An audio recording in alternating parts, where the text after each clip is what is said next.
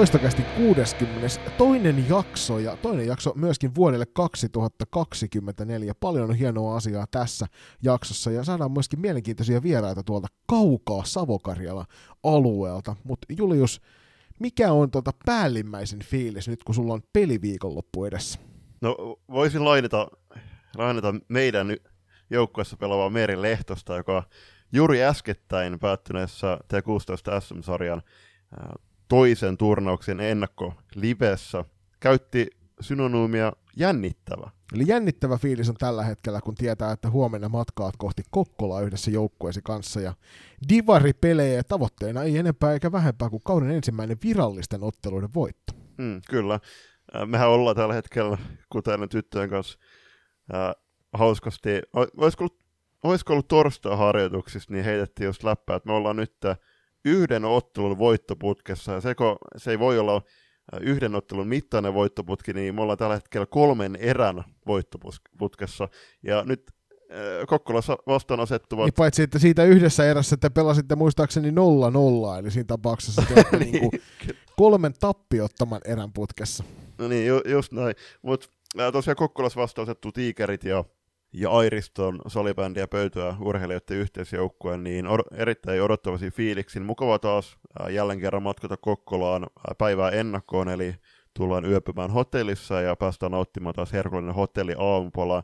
Kyllähän noissa pidemmissä bussireissussa on aina oma tunnelmansa. Äh, tälläkin kertaa todennäköisesti lähdetään semmoisella minibussilla, ja jos yhtään, yhtään nämä ennakkokaavailut pitää paikkansa äh, viime reissuun peilaten, niin sie- sielläkään ei ole latausmahdollisuutta, eli äh, erittäin odottavasti fiiliksi myöskin siitä, että, että minkälaisia ajatuksia se herättää meidän pelaajien keskuudessa, jos he joutuvat jo turvautumaan varavirtalähteisiinsä ensimmäisen tunnin jälkeen. Se ensimmäinen tunti on kyllä aika kova, jos sinä aikana joutuu. Sitten täytyy vaan hankkia useampi varavirtalähde. Itselläni parhaimmillaan niitä on neljä kappaletta ollut, sitten on lahjoittanut eteenpäin niitä tuossa matkan varrella. Meillä on kotiturnaus Armas Bolt Gardenin isännöi T16 SM-sarjaturnausta ja hienoja fiiliksiä. Sen takia tosiaan tuossa äsken pidettiin ennakkostudiota, mutta sen pidemmittä löpinöitä. Te olette kuulleet jo, mitä meille vuodenvaihteessa on tapahtunut ja muuta sellaista. Mennään eteenpäin, napataan heti ensimmäinen aihe astialle, eli mennään tuohon F-liigan puolelle. Julppa, F-liiga oli pitkästä aikaa tauolla, johon siitä oli hetki aikaa, kun se viimeksi oli tauolla. Ja seuraava peli tänään, kun tämä jakso ilmestyi, eli 15. päivä tammikuuta. Velhot O2 Jyväskylä pelaa. Suomen kappi on jo tuossa menneenä viikonloppuna. Mutta miksi? Ei siellä kaikki joukkueet ollut mukana, niin miksi ei pelata? Onko tämä nyt taas joku näkyvyyskeskustelu? Kallokästä otti itse asiassa aika hyvin kantaa tuohon ylipäätänsä, että et Saipalla esim. oli joku seitsemän viikon breikki, että he nyt pal- palas nyt juuri, pre- juuri sit seitsemän viikon breikiltä, ää, koska heillä oli se Oiffi vastaan loppiaisen matsi, ja sitten taas tulee kahdeksan, no itse asiassa heille yli kahdeksan, niin vajan kahden viikon breikki matseista, niin kysymys kuuluu, että, että voisiko tämä otteluohjelma pääsarjoissa olla hieman joustavampi, että tarvitseeko kaikkien joukkueiden olla tauolla silloin, kun esimerkiksi MM-kisat pelataan Singaporessa tai kahden vuoden päästä Tsekeissä.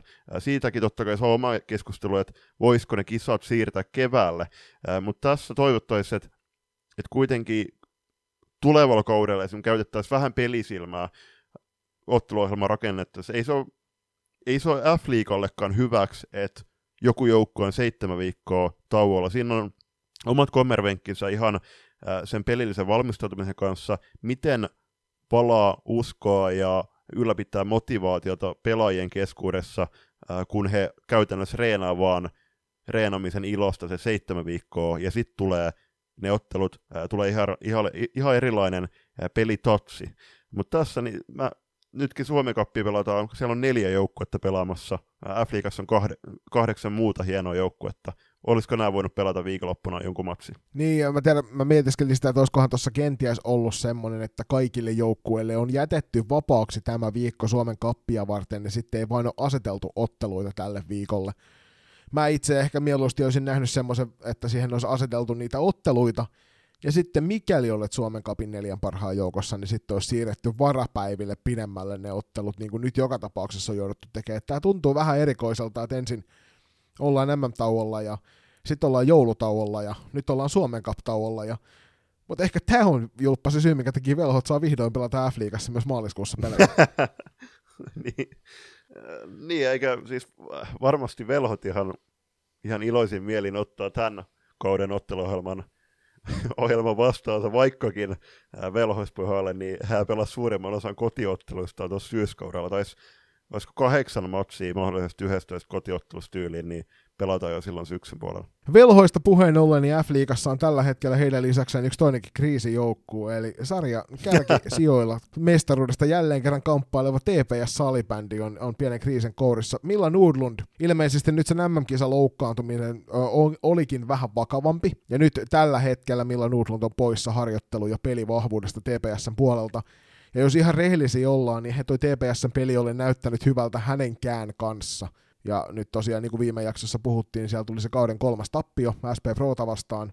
Ykkönen on ollut heikko, ja nyt täytyy sanoa, että nuoriso-osasto joutuu kantaa aika iso vastuut siellä TPSn puolella myös. Joo, hallihuja mukaan, millä saattaisi olla jopa ton loppurunkosarjan pois. Ei, tästä ei ole mitenkään mitään vahvistusta esim. pyydetty Tepsin suunnalta.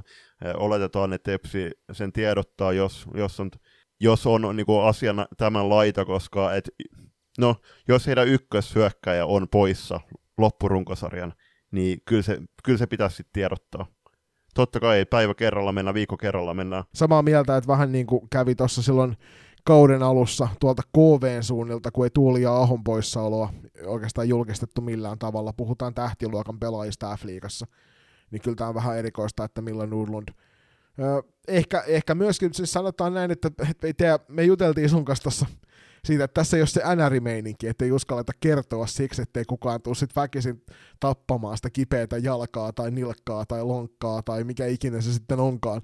Niin tässä ei ole kuitenkaan, ei tarvitse pelätä sitä, että joku tulee iskemään sua poikittaisella välittömästi, kun sä palaat kentille, mutta toivotaan Millalle tietysti ehdot, ehdottomasti niin kuin nopeaa paluuta ja ja tota, hyvin toimi, toimivaa toipumiskautta tähän nyt väliin, että saadaan Milla parhaassa vireessä, koska kyllähän F-liiga on parempi silloin, kun Milan Urunda pelillä. No kyllä se fakta on ju- juuri toi, niin kuin sanoit, että, että kyllähän Milla kuuluu ehdottomasti F-liigan top kolme pelaajiin, vaikkakaan tämä kausi ei ole ollut mitenkään onnistunut Millalle tähän mennessä, mutta en tiedä, että onko se päivä kerralla vai viikko kerralla, mutta toivotaan, että Milla palaa, saadaan Milla palaamaan mahdollisimman nopeasti harjoitusvahvuuteen ja sitten myöskin ihan ko- ottelukokoonpanoihin. Tepsistä muuten, niin mehän puhuttiin tai on puhuttu niin mikkeen, mikkeen ääressä kuin sitten halleilla eri puolella Suomea, että onko TPS klassikin kaltainen seuraava dynastia naisten puolella. No tällä hetkellä, mitä Hallihut kertoo, niin TPS olisi menettämässä aika paljon pelaajia tämän päättyvän tai tämän kuluvan kauden jälkeen. Siellä on muutama pelaaja, kohdalla puhutaan lopettamisesta, muun muassa Vuorella Noora saattaa hyvinkin, hyvinkin ripusta kypäränsä tämän kauden jälkeen naulakkoon ja siirtyä sitten muiden seikkailuiden pariin. Sen lisäksi Nurlunin Millan kohdalla saattaa Milla siirtyä Ruottiin. Sitten yhden pelaajan kohdalla on puhuttu, että hän siirtyy Sveitsiin tämän kauden jälkeen, niin nyt näyttää siltä, että se TPS-dynastia saattaa hyvinkin katketa, jos ei tämän, tähän kauteen, niin ensi kauteen. Niin, ja me viimeksi uumoiltiin sitä, kun TPS sen otti sen SP Pro-tappion, että klassikki nousee sarjan kärkeä, niin siinä kävi, että klassik otti aika vakuuttava voito sitten velhoista seuraavana päivänä, kun nauhoiteltiin, ja, ja eihän siitä ollut oikeastaan mitään kysymystäkään, etteikö näin tapahtuisi. Ja nyt on tosiaan klassik pisteen erolla sarjan kärjessä. Se, mikä tuossa on mielenkiintoista, niin on, että edelleenkin sarjan kärkinelikko mahtuu viiden pisteen sisälle. Ja kuntopuntari ykkösenä tällä hetkellä viiden edellisen ottelun perusteella niin on sekä Loisto että Classic. Mutta Loistollahan nyt on peräti yhdeksän perättäisen ottelun voittoputki päällä. Tepsi on pakko palata vielä sen verran, että, että Villander sanoi sen promatsin jälkeen, että, että hän olisi enemmän huolissaan, jos olisi voittanut ton sillä pelillä Proon. Ja nyt, nyt vastustaja ansaitsi voittonsa. voittonsa. Ja sitten toinen ähm, juttu, minkä mä haluan ottaa vielä Tepsis kiinni, niin tämä pääkallon keskustelufoorumi. Paikka, missä se on, se on lupaus seikkailusta.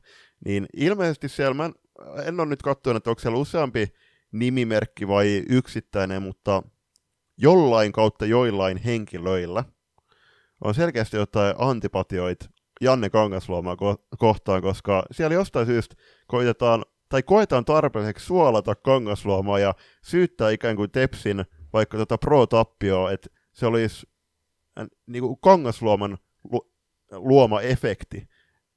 Tuossa kuitenkin Kong- Kangasluoma oli, oli se maajoukkuetauon aikana oli päävastuussa TPSn harjoituksista. Ei ole kyse siitä, etteikö hän osaisi valmentaa. Varmasti on hyvinkin kyvykäs valmentaja, mutta nyt se voi olla, että jossain pääkaupunkiseudun kupeessa olevalla, olevilla henkilöillä tai henkilöillä, niin siellä on selkeästi niin kuin, jostain syystä Kangasluoman toimet mennyt tunteisiin. Niin siis näähän on, me ollaan tästäkin sun kanssa juteltu tämän kauden mittaan paljon ja ollaan itse asiassa puhuttu siitä viime jaksossakin keskusteltiin tästä kommunikaatiosta, niin tämä on yksi hyvä pointti. Et jotenkin tuntuu siltä, että tietysti ihmiset pääsee vähän liiankin syvälle toisten ihmisten ihon alle ja sitten on, tämä menee vähän samaan suuntaan kuin tämä äärioikeisto vihervasemmisto keskustelu, mikä me pyörii tuolla somemaailmassa nyt, kun presidentinvaalit on lähestymässä. Et tuntuu siltä, että vähän on, vähän on ehkä liian syvälle nyt nielaistu se herne tonne, si, tonne sieraimeen, eli ottakaa ihmiset ihan, ihan chillisti ja pitäkää huoli siitä, että, että kannustetaan sitä salibändiyhteisöä eteenpäin, että ei se, ei se auta, että te rupeatte oikeasti suolaamaan toisia ihmisiä sen takia, että te nyt sattuu olemaan pikkusen jotain ongelmaa sen persoonan kanssa. TPS ei ole kriisissä, mä tuohon kirjoitin ja huvivuoksi joko paniikkinappulaa painettu ja vinkkaus hymiö perään, mutta kyllä kylmä tosiasia on se, että ei Tepsi missään kriisissä ole. Me osattiin uumoilla tätä jo ennakossa silloin Koden kanssa, kun tehtiin kauden alussa, että MM-kisojen molemmin puolin on se etsikkohetki, jos muut haluaa TPS voittaa, ja nyt on molemmilla puolilla tullut sitten tappio. Eli osuttiin siinä ihan täysin oikeeseen, mutta kyllähän me kaikki tiedetään, että Tepsit on pelin tuosta lukitsee varmasti runkosarjan me- loppuun mennessä, eikä he kotiedusta tuu millään tippumaan pois. Joo, ei, ei missään nimessä toi kotiedustippuminen, se oli, se oli aika le- levottomien tapahtumien sarja, san, san, sanotaan näin, mutta äh, nytkin kun me nauhoitetaan perjantaina 12. tammikuuta, niin kuitenkin täytyy muistaa, että tämän nauhoituksen ja jakson julkitulemisen välissä on Suomen Cup Lahdessa.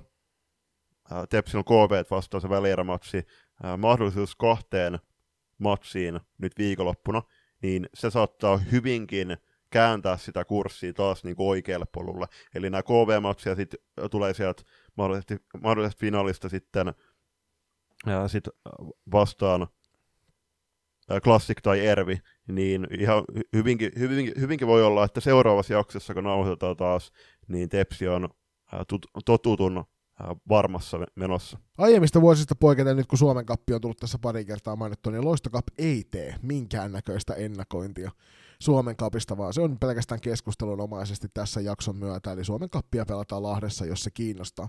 Hypätään vähän idemmäs itse asiassa aika pitkällekin itään, niitä pitkälle itään kuin F-liigassa vaan pääsee ja mennään Lappeenrannan Saipaan kiinni.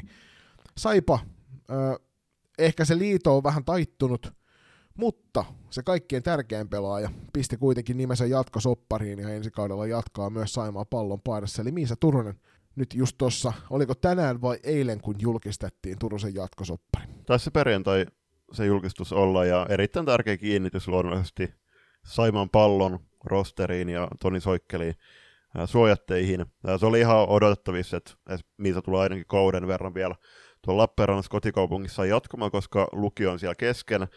Hyvinkin mahdollista ja pidän todennäköisenä, että, että lukiosta valmistumisen jälkeen, eli kaudeksi 2025-2026 Miisa tulee sitten siirtymään jonnekin etelä, etelä mahdollisesti hyvinkin voisin nähdä hänet klassikirveissä. Niin, varsinkin tuolla Itä-Suomessa, kun tuo Ruotsin hallinta on kovaa luokkaa, niin Miisa saattaa hyvin lähteä vaikka tuonne Ruotsin maalle pelailemaan. Miisasta sen verran vielä, että, että pistepörssi kaula ei tunnu millään taittuvan. Saipa ei paina samalla tahdilla, kun mentiin se ensimmäinen kymmenen peliä. Milla Nordlund nyt loukkaantumisen vuoksi tipahti pistepörssissä kakkoseksi. Miisalla on 15 pisteen kaula pistepörssissä. Toisena tulee Hanna Niemelä 16 plus 18 teholla, eli 34 pistettä, ja Miisalla 49 tehopistettä.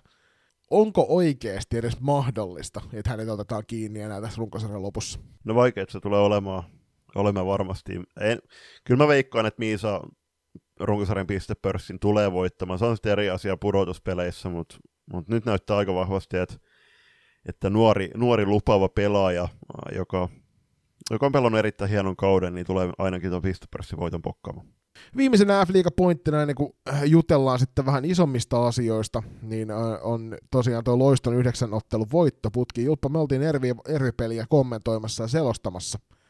Se rupeaa se Loiston peli näyttää ihan aidosti hyvältä hetkittäin.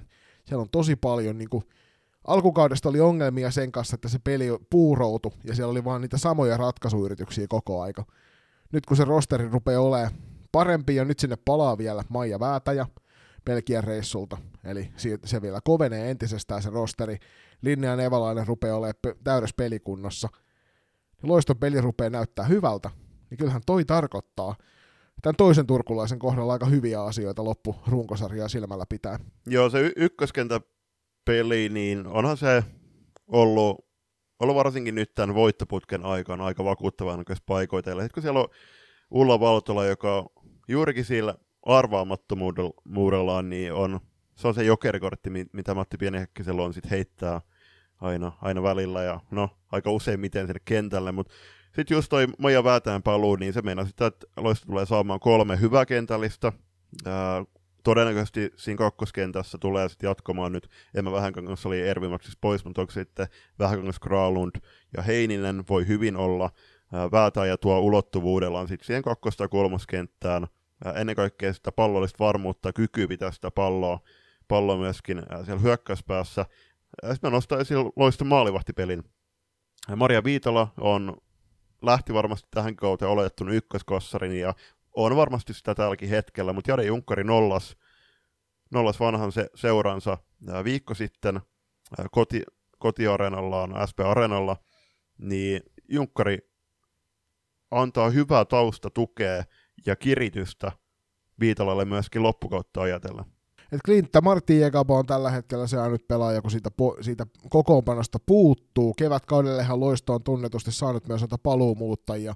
Väätäjä tulee nyt, mikä mahtaa olla esimerkiksi ja Keihään kohtalo. Keihäs saattaa hyvin ilmestyä tässä vielä runkosarjan lopulla pelihommiin, niin sitten rupeaa loistolla olemaan niin pakkiparikin siinä kunnossa. Täytyy sanoa, että Olivia Oikarin ainakin Ervi-ottelussa niin huoku suorastaan valtavia menohaluja ja nä- näytti tosi vahvoja otteita kentään. Samoin teki Pipsa Eko nyt, kun vihdoin vastuurooliin pääsi sieltä.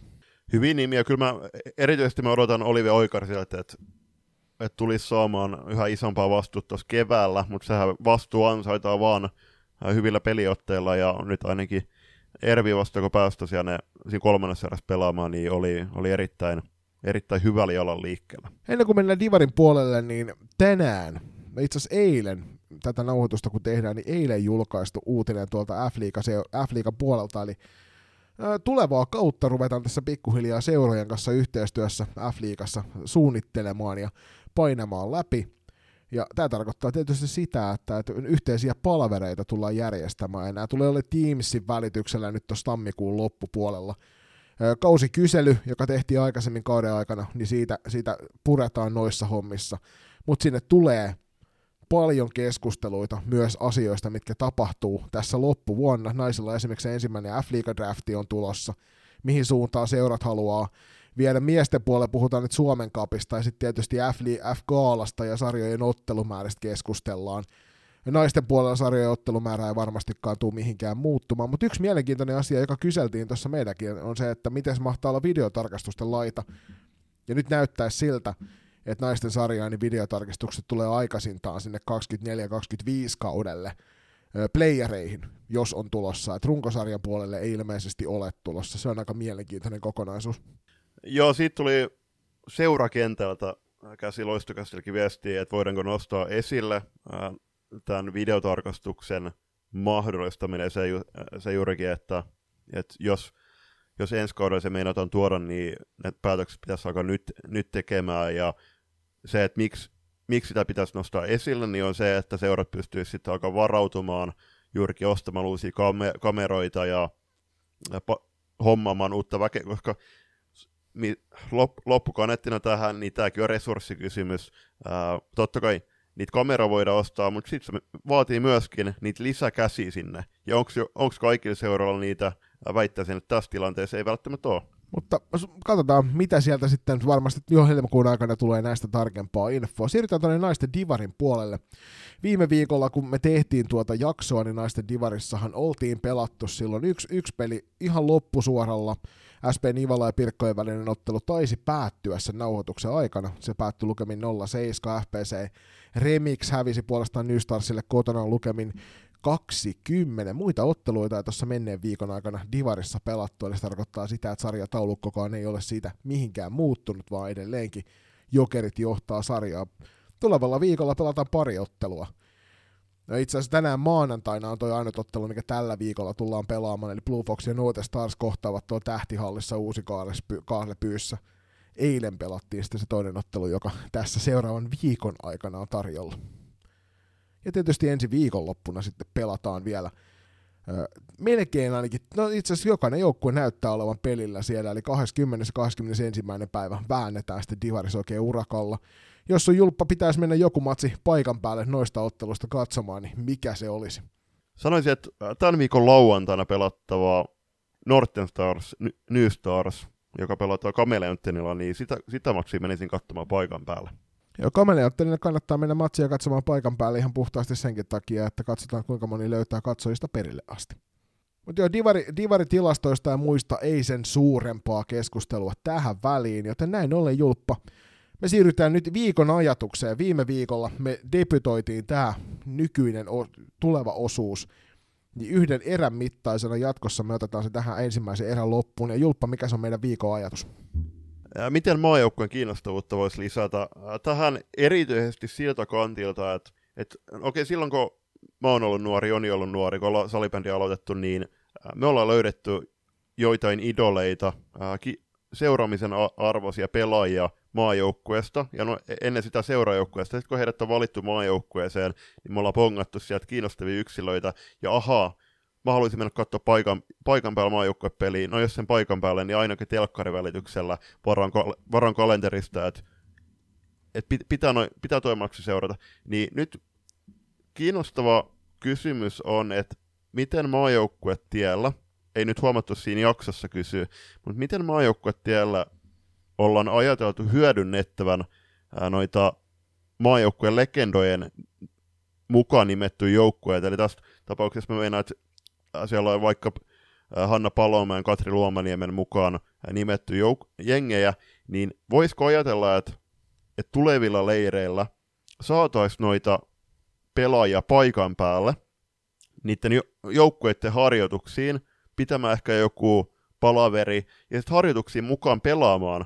Se olisi, hyvin, hyvin näkisin, että, että ainakin itselle, itselle se olisi hauskaa nähdä, joku vanha legenda pelaamassa meidän harjoituksissa, vaikka sitä ikäeroa, sitä ikäeroa voisi, voi olla vaikka yli 20 vuotta, niin minkälaisia vaikka tämän legendan otteet on verrattu ja pelityyli on verrattuna ää.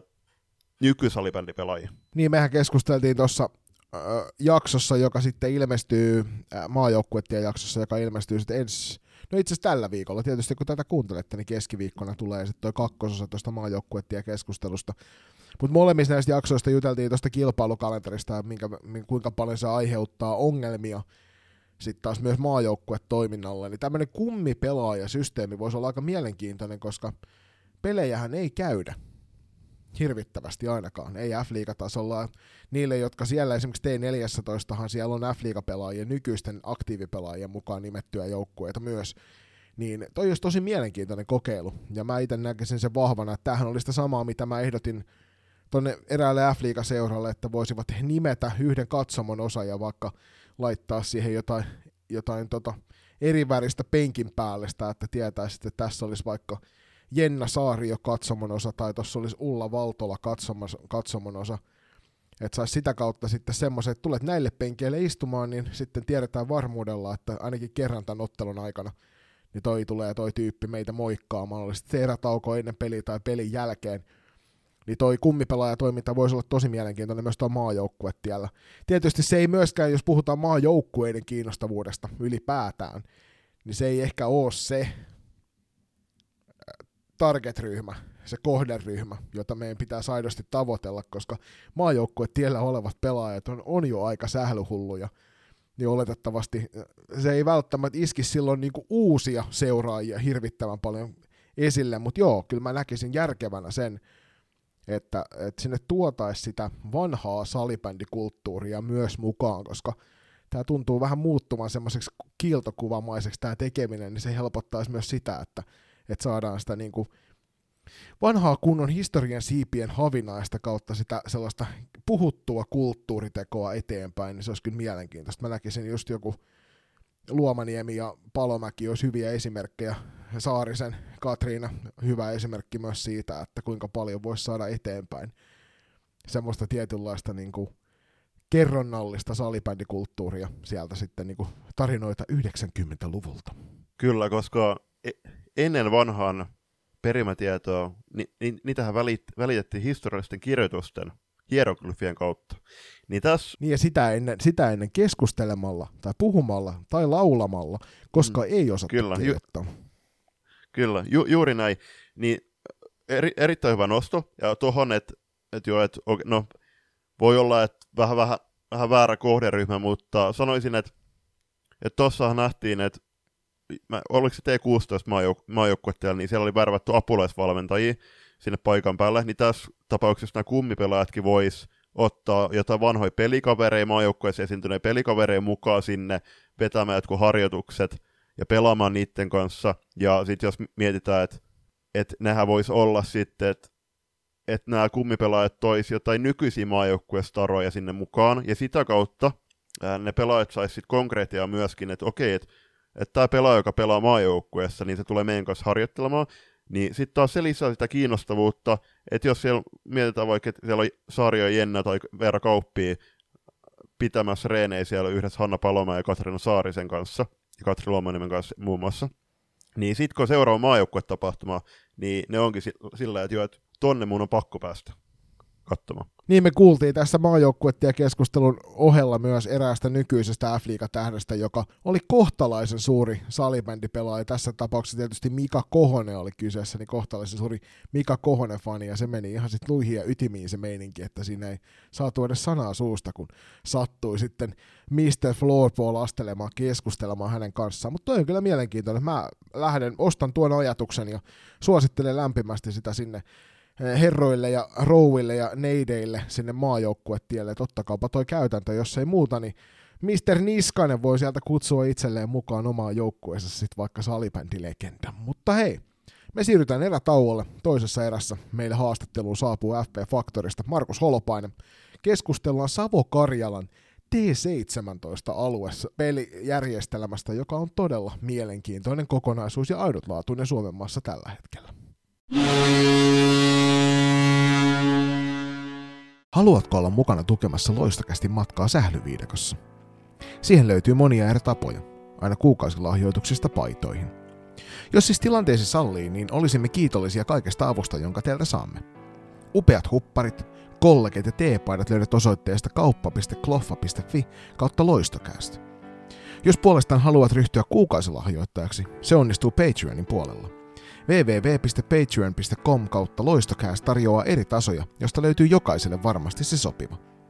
Ja mikäli haluat yhteistyöhön meidän kanssamme, on ääniaaloilla aina tilaa lisäkumppaneille.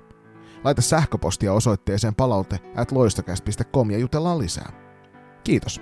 Ja nyt takaisin ohjelman pariin. Toisessa erässä tällä kertaa Framilla Savo-Karjalan T17 aluesarja ja löydettiin ihan sattumalta juuri oikea mies siitä aiheesta puhumaan, eli pidemmittä puheitta tervetuloa taas jälleen kerran loistakasti vieraaksi FP Factorin päävalmentaja Markus Holopainen. Kiitos, kiitos. Mukava olla taas, taas teidän kanssa turisemassa tyttössä päästä.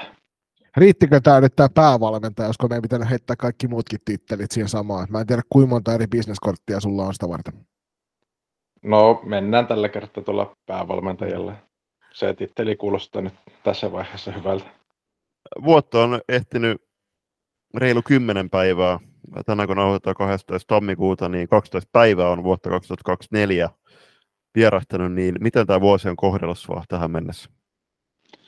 No vuosi on kohdellut kylmästi, niin kuin kaikkia muitakin, mutta, mutta niin, muuten, muuten kyllä ihan lämpimin, lämpimin mielin lähdetään taas kohti kevättä, ja keväthän se on pelaaja, pelaajan parasta aikaa, niin ja tosiaan kiirusta on vähän nyt pitänyt, pitänyt meillä se uusi, uusi liikuntahalli on valmistunut siellä ja nyt sunnuntaina olisi sitten avajaisottelussa T18 SM-sarja, alempaa jatkosarja, Faktori ja Pelikanssin peli siellä. Ja vähän joka päivä tulee semmoista, semmoista uutista, että no tämä nyt ei vielä toimikaan siinä hallissa ja tämäkään ihan vielä toimii ja tämäkin toimii ehkä vähän myöhemmin. Ja on mm. ollut hektistä, hektistä tuo avajaistapahtuman kanssa.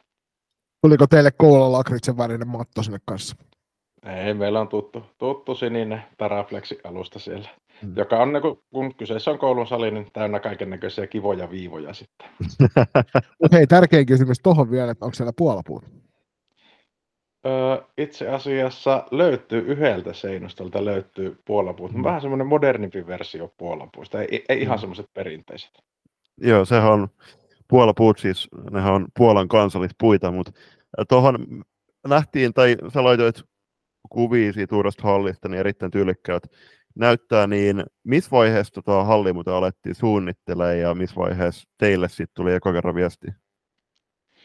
Nyt en ole ihan varma, mutta se on varmaan joskus kolme-neljä vuotta sitten, kun Kontillahan se päätettiin, että se ainut yläkoulu jaetaan kahteen osaan ja tulee kaksi yhtenäiskoulua ja toisen yhtenäiskoulun yhteydessä sitten oli tosi pieni liikunta, liikuntasali, niin ne purki sen pois ja tekivät sitten tämän uuden hallin, hallin siihen tilalle ja sen piti olla valmis nyt elokuussa, kun koulut alkoi, mutta vain puoli vuotta myöhästyi. Lähestulkoon mm. aikataulussa. No, tälle turkulaisilla ja, tietysti pakko kysyä, että oliko se myös kaksi kertaa kalliimpi? No sitä, sitä en tiedä. Viime metreillä ainakin nyt mitä on huomattu, niin on punakynä käynyt jonkun verran, että vähän sitä on tätä, mitä toivottiin ja vähän lupailtiin, niin sitten ei tullutkaan sinne halliin. Mm. Mutta niin areenana hyvä, alusta hyvä, iso, iso halli, hyvät pukukuppitilat, katsomo todella surkea. Siltä ei oikeasti sitä kenttää näe kunnolla. Mutta näin on kuullut, että ei Blackboxistakaan näy katsomasta koko kenttää kunnolla. Että niin, ja toisaalta me, meidän seuran edustusjoukkueen naisissa pelaa SP Areenalla, josta kirjaimellisesti noin kolmasosasta kenttää, että nämä koko kenttää lainkaan. Niin. No se on vähän sama tilanne nyt tuossa meidän uudessa hallissa, mutta niin voi myyä sitten pääsylippuja 30 prosentin alennuksella, kun yksi kolmasosa kentästä jää piiloon. Kyllä. Mennään tuohon T17 Savokarjala aluesarjaan, niin mistä ajatus lähti? Tiedetään, että sä oot ollut kuitenkin sitä työstämässä, niin haluatko avata vähän niitä ajatuksia? Joo. Sitä... Ajatus lähti viime syksynä liikenteessä, kun olin mukana valtakunnallisten tyttösarjojen kehitysryhmässä ja siellä sitten joku heitti ilmoille, että T18 tehtäisiin ylialueelliset sarjat. Ja no sehän sitten loppujen lopuksi meni niin, että ne tehtiin ne ylialueelliset sarjat tuohon, ilmoittautuiko sinne nyt neljä joukkuetta koko Suomessa.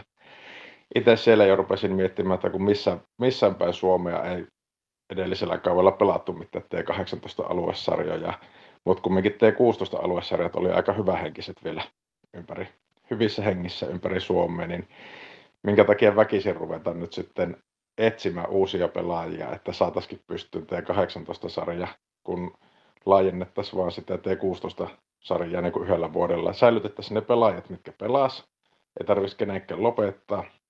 Ja ehkä seuraavalla kaudella sitten olisi mahdollista siirtymän jälkeen, että alueella olisi myös T18-sarja. Oliko minkä näköistä keskustelua muiden seurojen kanssa tuosta, että jouduitko siellä paljon kamppailemaan asian kanssa, vai oliko välittömästi ihmisiä kättä pystynyt loistava idea? No valtakunnallisella tasollahan tämä ei lähtenyt vetämään yhtä. Siellä ei niin kuin ostettu tätä. Siellä oltiin sitä mieltä, että mieluummin se ylialueinen T18-sarja, että se kuulostaa paljon paremmalta. Jälkikäteen nyt voi tietysti miettiä, että oliko se hyvä ratkaisu vai eikö se ollut hyvä ratkaisu.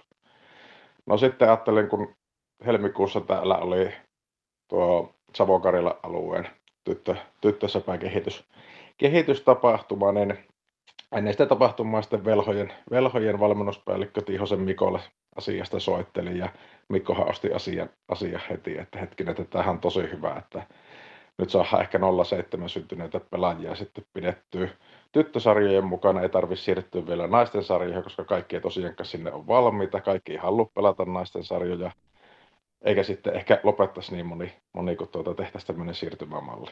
Mm. Ja Mikon kanssa sitä esiteltiin sitten muille tämän alueen, alueen tyttöseuroille tätä ideaa ja aluksi varmaan äänet jakautu silleen 50-50. Puolet oli sen kannalla, että tämä on tosi hyvä idea, puolet oli sitten, että mieluummin se ylialueellinen T18-sarja. Mutta niin ehkä saatiin sitten argumentoitua sen verran hyvin tämä T17-sarja sitten sinne, että loppujen lopuksi kaikki kuusi seuraa, jotka Savokarilla alueella tekee tyttösalibändiä, niin kaikki on nyt tässä sarjassa mukana. mukana. Ja tuota, tämä on ainut sarja Savokarilla aluesarjasta, missä on kaikki kuusi seuraa mukana.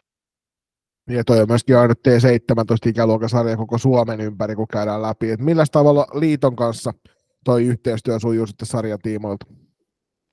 No tämähän on tosi, tosi joustava. Meillä oli viime vuonna oli vielä Kankkusen Timo täällä alueen vastaavana ja nyt sitten se organisaation muutoksen tiimoilta sitten Kaksosen Mikko jatkaa meillä alueen vastaavana, niin ne on todella joustavia ollut niin kuin kaikkien ehdotusten mukaan, mitä ollaan tyttösalibändtiin täällä tehty. Että on tosi, ja seurat on, niin kuin, seurat on saanut keskenään niin kuin käytännössä miettiä, ja sitten liiton työntekijä on vaan siunannut sen ja sanonut käytännössä, että hän tekee käytännön järjestelyt. järjestelyt että tällä, tällä alueella on ollut nyt monta, monta, monta vuotta todella niin kuin ihan loistavat työntekijät liiton puolelta. Hmm. Katso noita kuutta joukkuetta, niin okei, totta kai Velhot, Jospa, te ja sitten Varkauden Tarmo niin on tuttui seuroi sit suurella salibändin yleisöllä. En mä sano, etteikö Nilsa Apassit ja Lieksa Inton niin olisi myöskin, mutta tämän sarjan ansiosta niin me ollaan saatu myöskin noin joukkueet pysymään ja näkymään näinkin, näinkin vanhalla iällä, niin se on erittäin hieno juttu. Joo, tämä on jotenkin tosi hienoa, että niin nimenomaan kun sanoit, että näin vanhalla iällä on niin kaikilta kuuelta seuralta joukkue siellä mukana. Ja, ja sitten esimerkiksi jos se T12-sarjassa ei ole kuin neljältä seuralta joukkueen mukana, T10-sarjassa ei ole enää kuin kolmelta joukkueelta, siellä on vain meidän Lieksainnon ja Velhojen joukkueita mukana. Niin tämä on jotenkin jännä tämmöinen nurinkurin, että kaikista vanhimmassa ikäluokassa on kaikki alueen tyttösalibändiseurat mukana, niin ainakin tällä voisi perustella se, että oli ihan loistava ratkaisu, että tehtiin tämmöinen uusi, uusi sarjan taso tänne, tai sarjan mm. muoto, mikä tämä nyt onkaan. Niin varsinkin tyttöpuolella, kun tuo harrastesarjojen löytyminen on tosi vaikeaa, niin tämmöinen alueellinen T17 niin saa varmasti lukittua just nimenomaan niitä 07 syntyneitä, jotka on saattanut esimerkiksi lopettaa täysin viime kauden jälkeen niin mm. mukaan tuohon pelaamaan. Ja toihan on äärimmäisen hienoa nähdä, että siellä on kuusi jengiä mukana. Miltä tuo sarja on näyttänyt noin niin kuin faktorin silmin? Öö, no, itse en ole valitettavasti yhden yhtä turnausta tai yhden yhtä peliä päässyt livenä katsoa paikan päältä, mutta niin tuota, aika ennakko-odotusten mukaisesti sillä mennään. Tiettiin, velhot on, velhot on tuossa ikäluokassa tosi kova, Jospalla ihan hyvä, hyvä joukkue. Totta kai meilläkin, jos pistettäisiin kaikki sen ikäiset pelaajat sinne pelaamaan, niin oltaisiin varmaan sillä aika kärkikahinossa, mutta meillä käytännössä 07, 08, 09 pelurit pelaa valtaosa sitä T18 valtakunnallista sarjaa ja tämä sitten, ketkä pelaa tätä T17 aluesarjaa, niin tämä on heille just sopiva sarjataso. Ja meillä on paljon sitten pelaa myös T14 pelaajia tässä, tässä mukana, että saavat myös pelata niitä 5-5 pelejä sitten tämän kauden aikana. Mm. Mutta näyttäisi ihan, ihan tota, kivalta tasaiselta sarjalta. Mm. Eikä ole tullut mitään kur, nurinkurista valitusta sieltä kenttä, kentän puolelta tai laitojen toiselta puolelta tästä sarjasta tähän mennessä ainakaan. Ei ole ainakaan mulle asti tullut sieltä ja, sieltä ja luultavasti siellä ei ihan hirveästi mitään epäkohtia on ollut, kun yleensä nämä epäkohdat kyllä tuu vain hyvin nopeasti sitten muidenkin tietoisuuteen. Mm. Joo, ehkä, ehkä tämä on siis kommentti kaikille kuulijoille ja ylipäätään lajiväelle, että, että ei se tilanne voi olla se, että, että 07 joutuu harkitsemaan lopettamista salibändissä sen takia, koska niille ei ole tarjota sitten oman ikäluokan pelejä junnuissa enää, enää. ja sitten vaihtoehtona ne joko, no, joko esimerkiksi jonnekin vanhempaan ikäluokkaan käytännössä maksajaksi meneminen penkillä istumaan, lähteminen, tai sitten, että kun naisten aladiverit, niin nyt tämäkin sarja, niin se on selkeä konkreettinen esimerkki, että, että jos saadaan hyvä porukka tekemään tärkeän asian du, duunin puolesta töitä, niin kyllä tämmöisiä hyviä juttuja saadaan aikaa. Ja kyllä mä nyt väitän, että että tämmöiselläkin on positiivisia vaikutuksia sitten ihan myöskin tuleviin kausiin. Joo, kyllä me luulen. Siis ajatushan meillä oli sille, että tämä olisi tämmöinen niin kuin välivuosi, millä mennään tätä sarjaa, ja sitten nyt sitten 07 7 ja 08 kun kasvaa niin kuin käytännössä T18-ikäinen. Meillä voisi olla jopa tällä alueella T18-aluesarjakin. ja sitten palattaisiin, että se rytmitys olisi jälkeen T18, T16, T14. Ja saataisiin tämmöinen terve, terve putki myös niille tytöille, jotka ei välttämättä halua pelata valtakunnallisia sarjoja, ei tuota, taido, taidoilta ei ole oikein sopiva sarjataso, tai sitten muuten vaan vaikka olisi taitava, mutta jos ei ole niin haluja lähteä reissamaan ympäri Suomea, niin saataisiin ne pelit tähän, tähän lähelle. Tietysti aika näyttää, että saadaanko me se oma alueellinen T18-sarja tänne sitten ensi kaudeksi, mutta semmoinen ainakin kova tahtotilaa joukkueella oli, että nyt kun ei menetetä niitä 07 pelaajia, pelaajia niin meillä olisi sitten ensi vuonna 07 08 tyttöjen T18-aluesarja, eikä tarvitsisi miettiä ylialueellista T18-sarjaa, mistä kaikki muut joukkueet on sitten pääkaupunkiseudulta tai Tampereen alueelta. Hmm. Onko tota ensi kaudesta käyty vielä minkäännäköisiä keskusteluja, että laajeneeko tämä Savokarjalan seudulla jo T15 ja T13? Ei ole, ei ole tuota ollut semmoista puhetta ja, puhetta ja nythän se oli helmikuussa on tulossa sitten se, taas se seuraavan kauden kehitystilaisuus, mihinkä myös herratkin on tulossa mukaan. mukaan näin. Mm. Minä ainakin ymmärtänyt, että olette siellä, siellä paikan päällä, niin ei ole ollut, ollut niin kuin puhetta laaje, laajemmalle tätä mennä, ja onko sitten ensi vuonna tätä T17 enää, vai onko tosiaan sitten jo onnistuttu tässä, tässä tuossa ratkaisussa, että meillä olisi T18 ja T16 erilliset aluesarjat. Me ollaan tota, teidän Savokarjalla T17 vain nosteltu noissa nyt kolme, kolmessa jo pidetyssä tyttösalibändi keskustelukiertueen palaverissa just nimenomaan siinä positiivisena esimerkkinä, että millä tavalla seurayhteistyöllä ja liiton kanssa tehtävällä yhteistyöllä, niin tämmöisetkin erikoisuudet on mahdollisia. Ja varsinkin kun ikäluokat mahdollistaa sen, että siinähän alkupä- alkuperäisessä suunnitelmassa oli noin väli-ikäluokat, myös noin parittomat ikäluokat merkittynä. Ja ajatuksena just, että siellä olisi tämmöistä ainakin hybridimallia, ellei jopa sitten taas niin kuin täysin alue, aluesarjamallia, niin te otitte ensimmäinen sä härkää sarvista ja näytitte muulle Suomelle, että näinkin tämä homma voi hoitaa. Joo, täällä porukat vettää kyllä aika hyvin yhtä, yhtä köyttä tämän asian suhteen. Että tärkeää, että saadaan tytöt pidettyä lajissa mukana.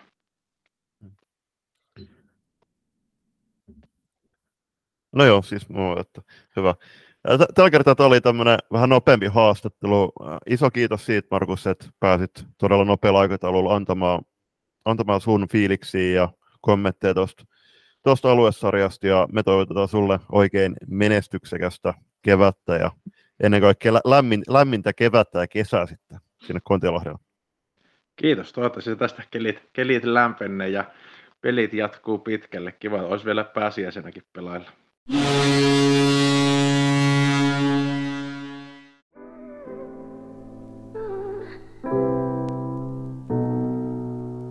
Lenkkipoluille, reenimatkoille ja pidemmille bussireissuille seuraksi. Loistokäästä. Moi, minä olen Miisa Turunen, me pelaan Saipassa F-liigaa ja Lappeenrannassakin kuunnellaan loistokästiä.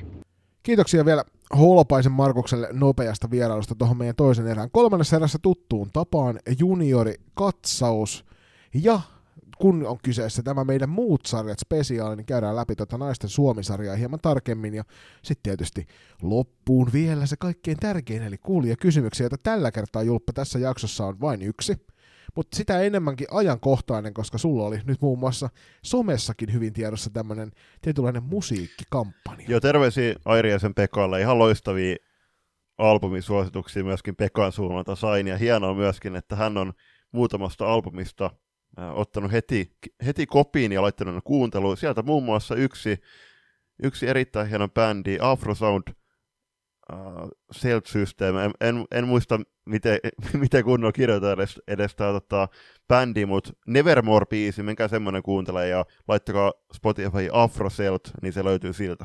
Mutta niin se, se muun muassa... Laittakaa Julpalle päin tulemaan, jos teillä on jotain hyviä albumiehdotuksia, se pitää kuunnella Ky- vähintään 360 kyllä. albumia Niin se, se sai muun muassa tämä albumi, niin sai Pekota arvosanan yhdeksän, joka on aika kovaa, kovaa kamaa, koska arvosteluastikko oli muistaakseni 40. Mutta hei, lähdetään Julppa liikenteeseen. Me viime viikolla luvattiin, että sukelletaan tarkemmin tuohon HFC, ja niin teemme nyt heti tässä välittömästi alussa. Eli Helsinki Floorball Cup kamppailtiin tuttuun tapaan tuossa vuoden vaihteen jälkeen siinä muutamana päivänä. Ja tyttö, tyttö- ja naispuolellahan tuolla nähtiin kuusi sarjaa, eli T10, T12, T14, T16, naisten kilpa- ja naisten harrastesarjat, ja näistä nostelemme nyt sitten tässä mestarit esille ja sitten sen lisäksi myöskin ehkä pientä keskustelua tuolta taustoilta siitä, että millä tavalla tota, tämä meni tämä kokonaisuus sitten kaikkinensa. Me lähdetään nuoremmista liikkeelle. T10 haastajasarjan voitti eräviikingit. Isot onnittelut sinne Helsingin suuntaan. No ennen kaikkea tässä, tähän alkuun pitää nostaa esille, että Arena Centerin IG-tilillä, niin siellä on erittäin hienoja kuvia ja, ja fiiliksiä taltioitu ja sitä myötä väl, välitetty salibändivään tietoon. Että onhan se nyt hellyttävän ja hienon näköistä, miten pikkujunnut on siellä riemuissaan nostelemassa pokaaliin, ja selkeästi se ilo, ilo paistaa, paistaa ihan kotikatsomoihin saakka. Että noi on isoja pieni, pieni juttui pienen salibändin ihmisen elämässä. Joo, tässä finaalissa he voitti Kekavas Bulldogsin tuolta Latvian maalta, ja se on vielä hienompaa. Että T10-ikäluokkaan saatiin myös ulkomaalaisvieraat. T12 haastaja haastajan voitto puolestaan lähti Porin suuntaan, eli FPT Karhut United otti kultamitalit haltuunsa. Joo, siellä finaalissa kaatui Northern Stars lukemin 2-5, ja myös Julppa tässä sarjassa nähtiin Kekavas Bulldogs mukana. Ja se on siis, mua ja itseäni hirvittävästi harmittaa se, että ei oltu täällä, täällä matkassa, koska tietää, että näitä ruotsalaisia ja sitten yksi virolainen olisi ollut mahdollisuus kohdata tuolla T16, mutta Mieti kuinka uskomattoman hienoa näille tytöille on ollut vääntää tuolla latvialaisia vastaan ja oppia ehkä niin kuin ennen kaikkea jutella englannin kieltä siinä kentän laidalla ulkomaalaisten salibändiystävien Niin, toi Latvia muun muassa. Niin, mahdollisesti. Mä en itse Latvia osa oletin heti tietysti kielitaidottomana suomalaisena, että kaikki puhuu Kyllä, ja, siis, ja myöskin, myöskin niin kuin vastavuoroisesti äh, ulkomaalaispelaajille, kuin hienoa, että he pääsevät matkamaan ää, tässä tapauksessa Suomeen pelaamaan salibändiä ja noin pienet, pienet junnut, niin varmasti ää, tosta, tota muistelevat sitten myöskin tämän kevään ajan joukkueen kesken ja sitten koulukaverilla. Mennään seuraavaksi tuonne T14 puolelle ja T14-sarjanhan voitti Erä Vikingit, joka kaatoi tuossa finaaliottelussa Northern Starsin lukemin 4-3, eli tämä jäi nyt sitten koti konnuille tämä kyseinen kultamitali T14-ikäluokassa. Mm. Kyllä. Ja myös tässä sarjassa Julppa joo, Kekavas joo, Bulldogs mukana. Jos siellä on yhtään äh, Kekavas Bulldogsin pelaajia kuuntelemassa tätä podcastia tai, tai seuraajia, niin ei muuta kuin oikein isot, isot kehut siitä, että tulitte, tulitte Helsinkiin pelaamaan ja erittäin hieno loppukautta. Vaihdettiinko paitoja? No, toivottavasti. Mieti, jos olisi tähän turnaukseen otettu erikseen paidat sitä varten, että voit latvialaisten kanssa vaihtaa päittäin. Kuinka hienoa. Sä tiedät, Julius, salibändi keräilijänä, aika isonakin sellaisena, että kuinka hienoa olisi saada latvialaisen joukkueen paita roikkumaan sinne oma kotitoimiston Niin, tai kotistudion seinälle, mutta siitä, siitä lisää sitten tulevaisuudessa. T16 avoimen sarjan voitti Blackbirdsin ja SP97 yhteisjoukkue. Joo, siellä tuli finaalissa, väänsivät Sport Club Hyvinkäätä vastaan 9-5 voitoa, ja tuollahan Blackbirds voi, vei myöskin pronssimitallin sillä toi heidän valkoinen joukkueensa nappasi pelikassia vastaan pronssipelistä sitten voiton. Kaksi sarjaa jäljellä. Otetaan ekana naisten harraste. Helsinki United voitti sen. Tää, me osattiin ehkä olettaa tämä asia jo. Mehän silloin katseltiin näitä ilmoittautumislistaa ja me katsottiin, että jaa, täällä on Helsinki United mukana, että millähän porukalla he mahtavat olla siellä pelaamassa. No pistepörssiä nopeasti kun katsoo läpi, niin ei, ollut välttämättä se kaikkein, kaikkein ykköskentällisin mukana, että ei tiedetä varmuudella, että mikä Helsinki United täällä oli pelaamassa, mutta joka tapauksessa finaalin voittaminen. Ja Helsinki Hammers oli tuo, jonka he kaatoivat tuossa finaalipelissä mm. lukemin 4 Onko sattumoisia West Ham Unitedin fanaja? En tiedä. Naisten kilpasari, ky- kyllä. Naisten kilpasarjan voittaminen FPC Satu Jumpalla, ja itse asiassa tämän, jouk- tämän finaali he muistaakseni voittivat Tadit lukemin 2-1 yksen matsin, niin ää, siinä matsissa, mä katsoin niitä kokoonpanoja, niin FPC Satujumpassa erittäin hieno joukkueen nimi. Siellä on muun muassa Emilia Kaartoha ja Taija Lehikoinen pelannut. Joo, ja toi muutenkin, kun katsoo pistepörssiä tässä sarjassa, vaikka otteluita ei paljon pelattukaan, niin kyllähän toi pistepörssissä aikaa paljon tuttuja nimiä. Muun muassa tuolta mediahommistakin kansainvälisen salibändiliiton vuodesta tuttu Benio Blanca, joka Helsinki Unitedin painossa tätä divaria vääntää, niin löytyy tuolta pistepörssisijoilta. Siinä oli Helsinki Floorball puol- noin naisten ja tyttöjen puolen mitalistit, tai no voittajat ennen kaikkea. Sitten saatiin myöskin pientä palautetta tästä Helsinki Floorball Cupista kokonaisuutena siitä, että kuinka vaikeaa se nyt oli loppujen järjestää. HFC oli onnistunut tapahtuma, yli 200 joukkuetta ilmoittautu. Tyttöjen sarjoissa nämä nimenomaan mainitut T10-T16 toimi. Siellä olisi ollut enemmänkin väkeä, mutta esimerkiksi meidän joukkue joutui jääväämään itse asiassa näistä skaboista ihan puhtaasti sen takia, että meillä on niin paljon lomareissua ja puolet jengistä maajoukkuetiellä ei uskallettu lähteä. Osalle joukkueista toisessa sarjoissa aseteltiin liiton sarjapelejä tähän Helsinki Floorball Cupin päälle. Eli näin ollen 50, ei 30 joukkuetta jäi ilmoittautumatta, tai perui ilmoittautumiset tuossa loppusuoralla. Ja se on aika iso rahallinenkin menetys jo tällä Joo, joo, siis niin kokonaisuudessa. Tuohon otetaan kiinni nyt, kun maajoukkuetie jakso, jaksossa, joka on jaettu kahteen kokonaisuuteen, siihen on, olla, siinä on otettu just, käsiteltiin, käsiteltiin Hannu Santosen ja Mikko Lamun kanssa sitä, että, että toi on ainut slotti sitten Winter Cupissa saada kaikki pelaajat sinne, tai mahdolliset pelaajat, koska silloin ei pelata mitään sarjoja, okei. Mutta tässä nyt päästään, että voitaisiko esim. kilpailukalenteri, niin, niin kuin puhuttiin jo ekassa erässä, niin voitaisiko sitä joust, tuoda siihen joustovaraa. Eli sitten pidennettäisiin kautta vaikka heil, huhti, viikolla. Niin, viik, viikolla kahdella, mutta tässä niin että tämä 30 jengiä, jotka on joutunut perumaan tämän ilmoittautumisen vaikka viime hetkellä sen takia, että niin siinä on yhtäkkiä aseteltu liiton pelejä heti vuoden ekan viikonloppuun, niin tässä ei pelkästään aiheuta hallaa niille joukkueille, että he, he joutuu missaamaan Helsingin Floorball Cupin, vaan sillä aiheuttaa myöskin ihan merkittävää hallaa turnauksen järjestäjälle, hotelliketjuille ja kai, esim no, laivafirmoille tai matkustamafirmoille, jos sieltä ulkomailta esim. Tulee, on, olisi tullut joukkueita. Ja tässä esim. hotelleihin, niin hotelleilla on tietyt peruutusehdot, ja jos, olla, jos mietitään, että että noita hotelleja on alettu varaamaan vaikka marraskuussa, niin siinä, siinä vaiheessa, kun liitto asettaa yhtäkkiä siihen vuoden eka viikonloppuun jotkut sarjapelit yhtäkkiä, niin se aiheuttaa harmaat hiuksia aika monelle osapuolelle. Niin tuossa, mitä ollaan saatu kentän puolelle palautetta, niin osalle joukkueesta on ilmoitettu vasta niin kuin naisten MM-kisojen jälkeen, että loppiaisena pelataan, hän on joutunut siinä vaiheessa perumaan ton ilmoittautumisensa, eli siinä on luultavasti jouduttu myöskin sit järjestävälle taholle ja maksamaan ainakin joku pieni osa siitä kokonaisuudesta. Et, et kyllähän toi menee vähän vaikeaksi, jos sä et voi enää jatkossa etukäteen ilmoittautua. HFCnkin täytyy, he hankkii sinne taustajoukkoja, toimihenkilöitä, tuomareita, niin heidän täytyy jonkinnäköinen kokonaisuus tietää hyvissä ajoin, että he pystyy nämä varaukset tekemään. Ja sitten 30 joukkuetta katoo yhtäkkiä loppusuoralla.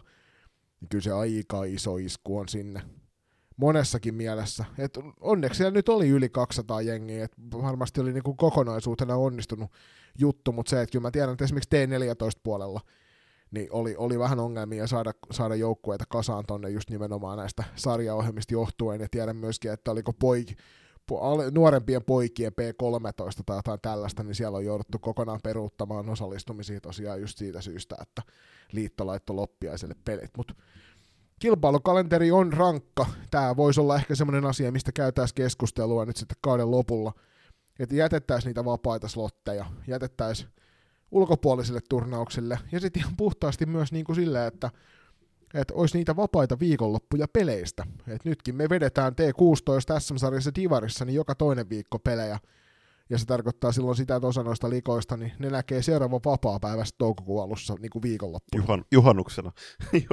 ja toi, siis, muutenkin toi, on, niin kuin erinomainen, toi oli erinomainen pointti sulta, että, että jätettäisiin vapaita viikonloppuja ylipäätään lajista, että, että pelaajilla olisi mahdollisuus vaikka nähdä niitä lajin ulkopuolisia kavereja viikonloppuisin myöskin, tai suunnitella esimerkiksi reissua isovanhempia tai sukulaisten luokse, tai laskea sykkeet alas ja nauttia siitä elämästä salibändin ulkopuolellakin.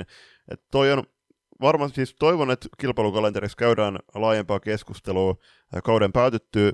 Yksi villi ehdotus vaikka ensi vuoden HFC.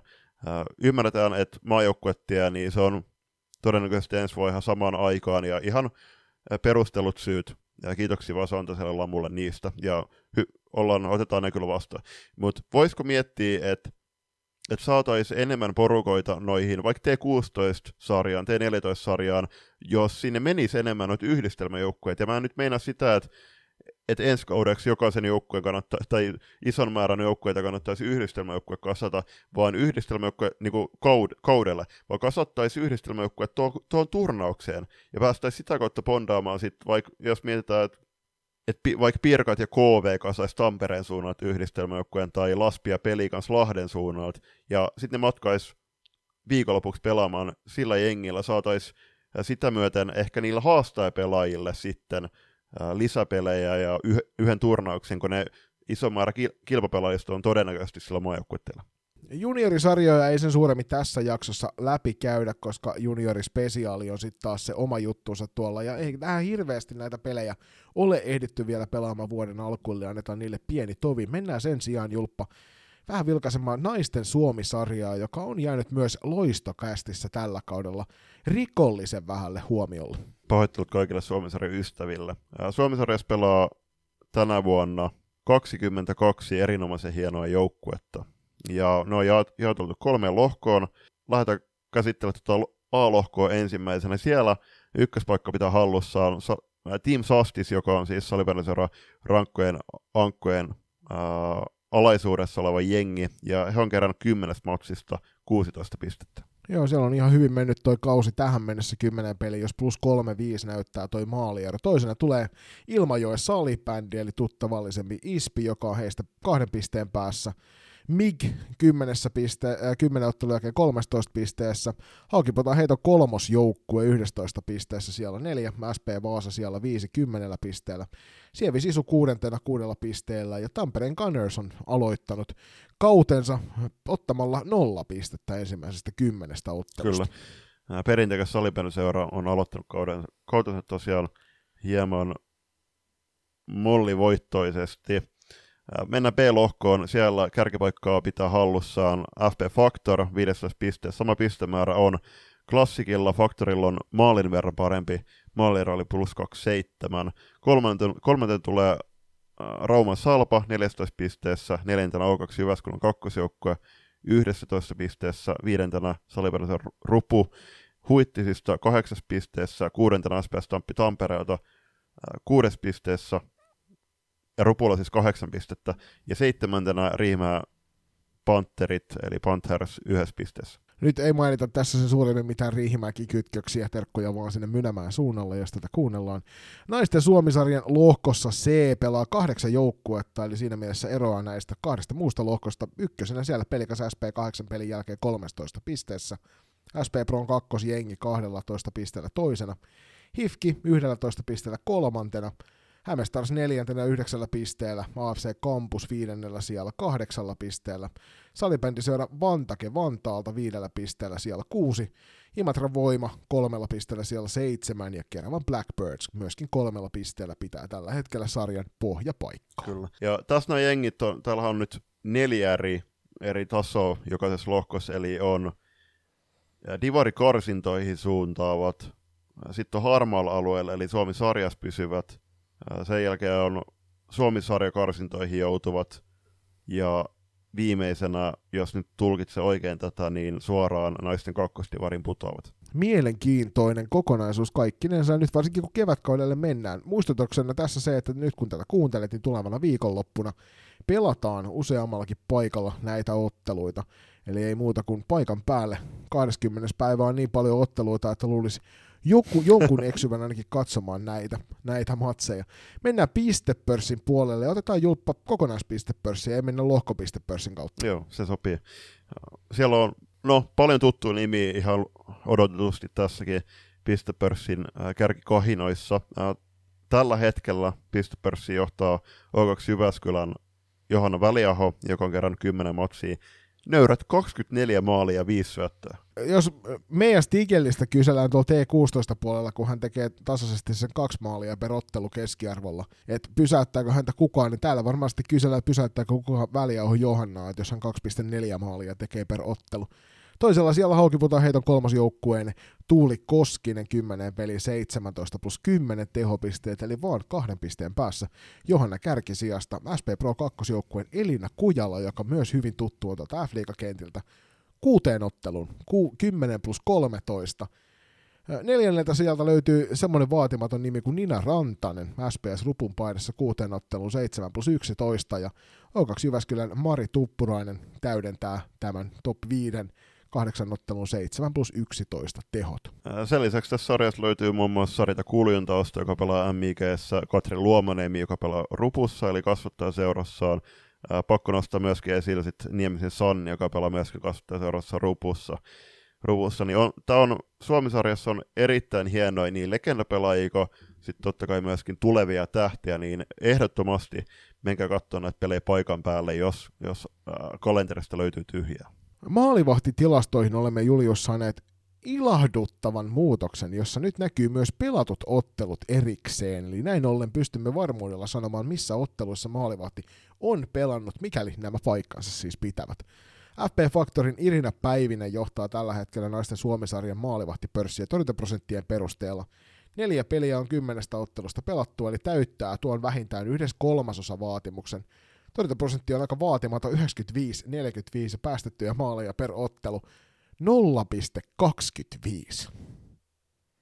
Hyviä lukemia. Toisen tulee Hahe, Hahen kolmosjoukkueen Krista Määttö, joka on pelannut kaikki joukkueen 10 matsia, torjunta 36 kappaletta, torjuntoi per ottelu täten 3,6, päästettyä maaleja 3, joka tekee 0,3, päästetty maali per matsi ja torjuntaprossakin on hiukan yli 92. Kolmannella sijalla Sievin Sisun Sonja Hosionaho, 10 peliä, 89,47, ja torjuntaprossa 0,20 päästettyjä maalien keskiarvo, eli aika hurjia päästettyjen maalien keskiarvo. Mä Julppa melkein väitän, että nämä ei ehkä pidä paikkaansa nämä päästettyjen maalien määrät. Pelikas SPn Katja Lehtonen löytyy noista prosenteista neljännellä siellä 28,89 ja O2 Jyväskylän Hanna-Liina Räsällä siellä 5,27,88 ja se mitä kävin tuossa katsomassa, niin tokihan täällä pitää ottaa huomioon esimerkiksi Erä Viikingeissä aika loistavan loistokapin pelannut ja myöskin tuolla naisten f puolella penkillä ainakin nähty Jenna Makkonen. Blackbirdsin rive, riveissä pelannut neljä matsia ja torjuntaprossakin yli 25. Toi on hyvä pointti kyllä noin päästetyt maalit ei, tuskin pitää kaikki, kaikki tosi täysin paikkoonsa, eli niihinkin toivotaan. Että... Jos kymmenen otteluun päästät kaksi maalia, niin se on aika hurja, hurjaa tekemistä niin, kyllä. Kyllä, että... kyllä. Joo, siis ehdottomasti toivotaan, että nämä saadaan kondikseen mahdollisimman pian, koska en, siis sama juttu, että jos yhtäkkiä otettaisiin pisteitä pois, tehtyjä pisteitä pois pelaajilta, niin ne on ihan, ihan yhtä tärkeitä kuin pelaajilla, vaikka, tai Veskorille päästy maalit, koska ne peilaa aika vahvasti sitten siihen torjuntaprosenttiin. torjuntaprosenttiin. Mutta tosiaan tuolla pelataan sitten 20. päivä niin liikuntakeskus Buukissa otteluita, samoin kuin SP Areenalla Turussa ja Paavolan kampuksella Ilmajoki-hallissa, Nallisportissa – niin näitä matseja löytyy nyt sitten useammasta eri paikasta, eli ilmesty katsomaan myös naisten Suomi-sarjaa, koska siellä on todella tärkeitä pelejä pikkuhiljaa tulossa, kun tuo kevät menee pidemmälle. Jakso päätetään tuttu tapa kuulee kysymyksiä, niitä tuli ruhtinaisesti yksi kappale tähän. tähän to, tämä jakso nauhoitetaan tosiaan perjantai, niin normaalisti nauhoitetaan sunnuntaina, niin sitä myötä niitä kysymyksiäkin tulee enemmän, mutta ei muuta kuin jalkautukaa nytten niihin kirjoituskoneiden ääreen ja laitelkaa herkullisia kysymyksiä tulemaan, koska siihen maajoukkuettia jaksoon me, mehän saatiin ennätyksellisen, ennätyksellisen hyvin kysymyksiä. Mutta pidemmittä puheitta tämän jakson ensimmäinen ja samalla viimeinen kuulijakysymys. Mitkä olisi teidän valitsemat pelipäivän biisit? Lähdetäänkö Julppa biisi kerrallaan? Annetaanko perusteluita, millä tavalla haluat tämän hoitaa? Voidaan lähteä biisi kerrallaan, mutta en, en, no perustelui, nämä biisit on, soi oikeastaan mulla se niillä hetkillä, kun mä haluan tiettyyn mindsettiin sop, äh, niinku, sopeutua ja sitä myöten valmistautua peleihin, ja noi on aika semmosia... Eli toisin sanoen, kun sä meet pelille, niin sä et halua itkeä, niin sä et kuuntele esimerkiksi TikTokia tai mitään muuta vastaavaa. Niin, kyllä, tai esimerkiksi kääriä.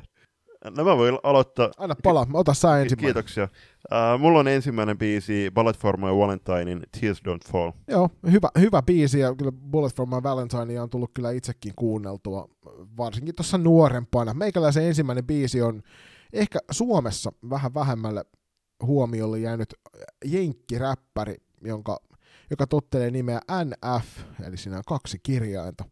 Ja tämä biisi on motto, tietysti jenkkiläistä se naulutetaan motto, ja se on semmoinen hyvän, hyvän fiiliksen biisi, josta tulee itse aina positiivinen pumppausfiilis, ja sen takia mä otin ton ensimmäisenä listalla. Uh, toinen biisi mulla on 30 Seconds to Mars, ja biisin nimi on The Kill. Ai vitsi, katoitko kuinka monen vuoden takaa lista ykkösiä, että tämän nappasit tuonne itsellesi haltuun? Täytyy sanoa, että hyvä bändi kyllä kyseessä. Toi The Kill ei ole ehkä ihan sitä ominta ykköstuotantoa siltä jengiltä, mutta on. Siis ymmärrä, ymmärrä hyvin, siitä tulee hyvä, hyvä semmonen just nimenomaan pelifiilis. Mun seuraava, seuraava tota, biisi tulee bändiltä nimeltä Avenged Sevenfold, ja toi biisi on Nightmare. Erinomainen bändi. Mä oon just tässä, kun äh, nyt tällä, tänä vuotena tosiaan pyrin kirjaamaan jokaisen albumin ylös, mitä satun tänä vuonna kuuntelemaan. Nyt tällä hetkellä niitä albumeja on kuunneltu 15 kappaletta. Niin just Noikin Avenged Sevenfold on niitä biisejä, mitä on tullut teininä kuunneltu, eli 15 vuotta sitten. Mä muistan esim.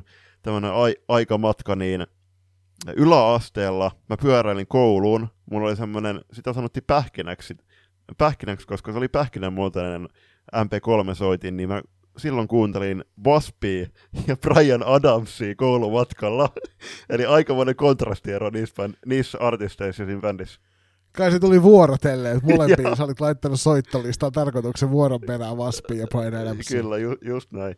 Uh, mulla on kolmanten nosto, mulla on, tai biisinä, mulla on Jay-Z ja Alicia Keysin uh, yhdessä tekemä Empire State of Mind. Loistava biisi, tätä kuunneltiin pikkusiskon kanssa aikanaan, kun JFK-lentokentälle lähdettiin selviytymään kohti taksiasemaa ja sieltä kohti Manhattania, niin kuunneltiin tätä kyseistä biisiä siinä ihan vaan sitä varten, että päästiin siihen Empire State of Mindiin. Mun kolmas, ja tämä on siis kirjaimellisesti vanha, vanha kappale, suomiräppi klassikko, ja tämä soi mulla. Mä muistan hyvin, hyvin hetken, kun olin menossa otteluun. Olin yksi siitä harvoja ihmisiä, joka silloin aikanaan kuunteli jonkun laitteen kautta koska siis nyt puhutaan Julius niistä ajoista, kun sä oot ollut vielä niin kuin hyvin, hyvin, hyvin nuori, ehkä ala-asteikäinen, jos niin kuin sanotaan, että ekal tokan luokalla mahdollista. Täytyy tarkistaa, että minä vuonna tämä biisi on ilmestynyt, mutta mä muistan hyvin, kun ollaan koppikäytävällä äijien kanssa valmistautumassa peliin, ja mulla on napit korvissa. Ja mä tätä biisiä ääneen tavailin siinä, ja satuin katsomaan siinä viereisellä koppikäytävällä kentälle päin menossa olevaa joukkuetta ja tuijotin yhtä pelaajan silmiin, kun sanoin, sanoin että mitä muijat, mikä puuki. Eli fint- ja siitä tuli sitten, kentä, tuli sitten kentäpuolella vähän sanomista, ehkä vähän kovempaa kyynärpäätä jossain tilanteessa, mutta tosiaan Fintelligence ja mikä puuki. Loist, loistava biisi. Ää, pari, no mulla on heittänyt tähän pari muutakin nostoa, mitä tulee kuunneltua aika paljon välillä. Niin muun muassa Empire of the Sunin uh, Walking on a Dream, ja sen lisäksi niin ainut suomenkielinen biisi, niin on JVG, siinä on useampi muu fiittaamassa missatut. Mä heitän tuohon vielä tietysti yhden lemppariartisteista, eli Eminemin, ja sieltä oikeastaan mikä tahansa, mutta Rap God on semmonen, mistä tulee hyvä, hyvä semmonen sopiva pieni aggressio-fiilis, niin näillä kyllä ainakin meikäläisen fiilistä saadaan nostatettua. Mikä on sun pelipäivän biisi? Pelipäivän biisilista? Heitä meille päin tulee palautteet loistokas.com tai DMien kautta, Instagrami tai Twitteri, niin sitä kautta, tai sitten vaikka Discord-kanavalle käyt meille kertomassa, että mikä on sun pelipäivän biisi. Näitä mielellämme voidaan sitten, sitten luetella vaikka seuraavassa jaksossa, ja hei, jos sulla on Julpalle ehdottaa loistavaa albumia, niin ehdota ihmeessä, koska 15 albumia 12 päivää tarkoittaa sitä, että yli 365 albumia tulee tänä, tänä vuonna kuunneltua, niin heitä julpalle päin, niin hän saa sitten kuunnella jotain muutakin kuin niitä samoja biisejä aina kerta toisensa jälkeen. Kyllä, kiitoksia. Me voitaisiin laittaa vaikka noin meidän biisilistat tämän viikon aikana meidän storyin ja laitetaan siihen, siihen samalla kuulee, kysy, kuulee kysymys, tai kysymysboksi, niin voitte heittää sitten teidän pelipäivän, pelipäivän biisejä. Tätäkin vuotta lähdetään nyt työstämään kohti kolmatta viikkoa. Ei muuta kuin oikein nautinnollisia salibändihetkiä.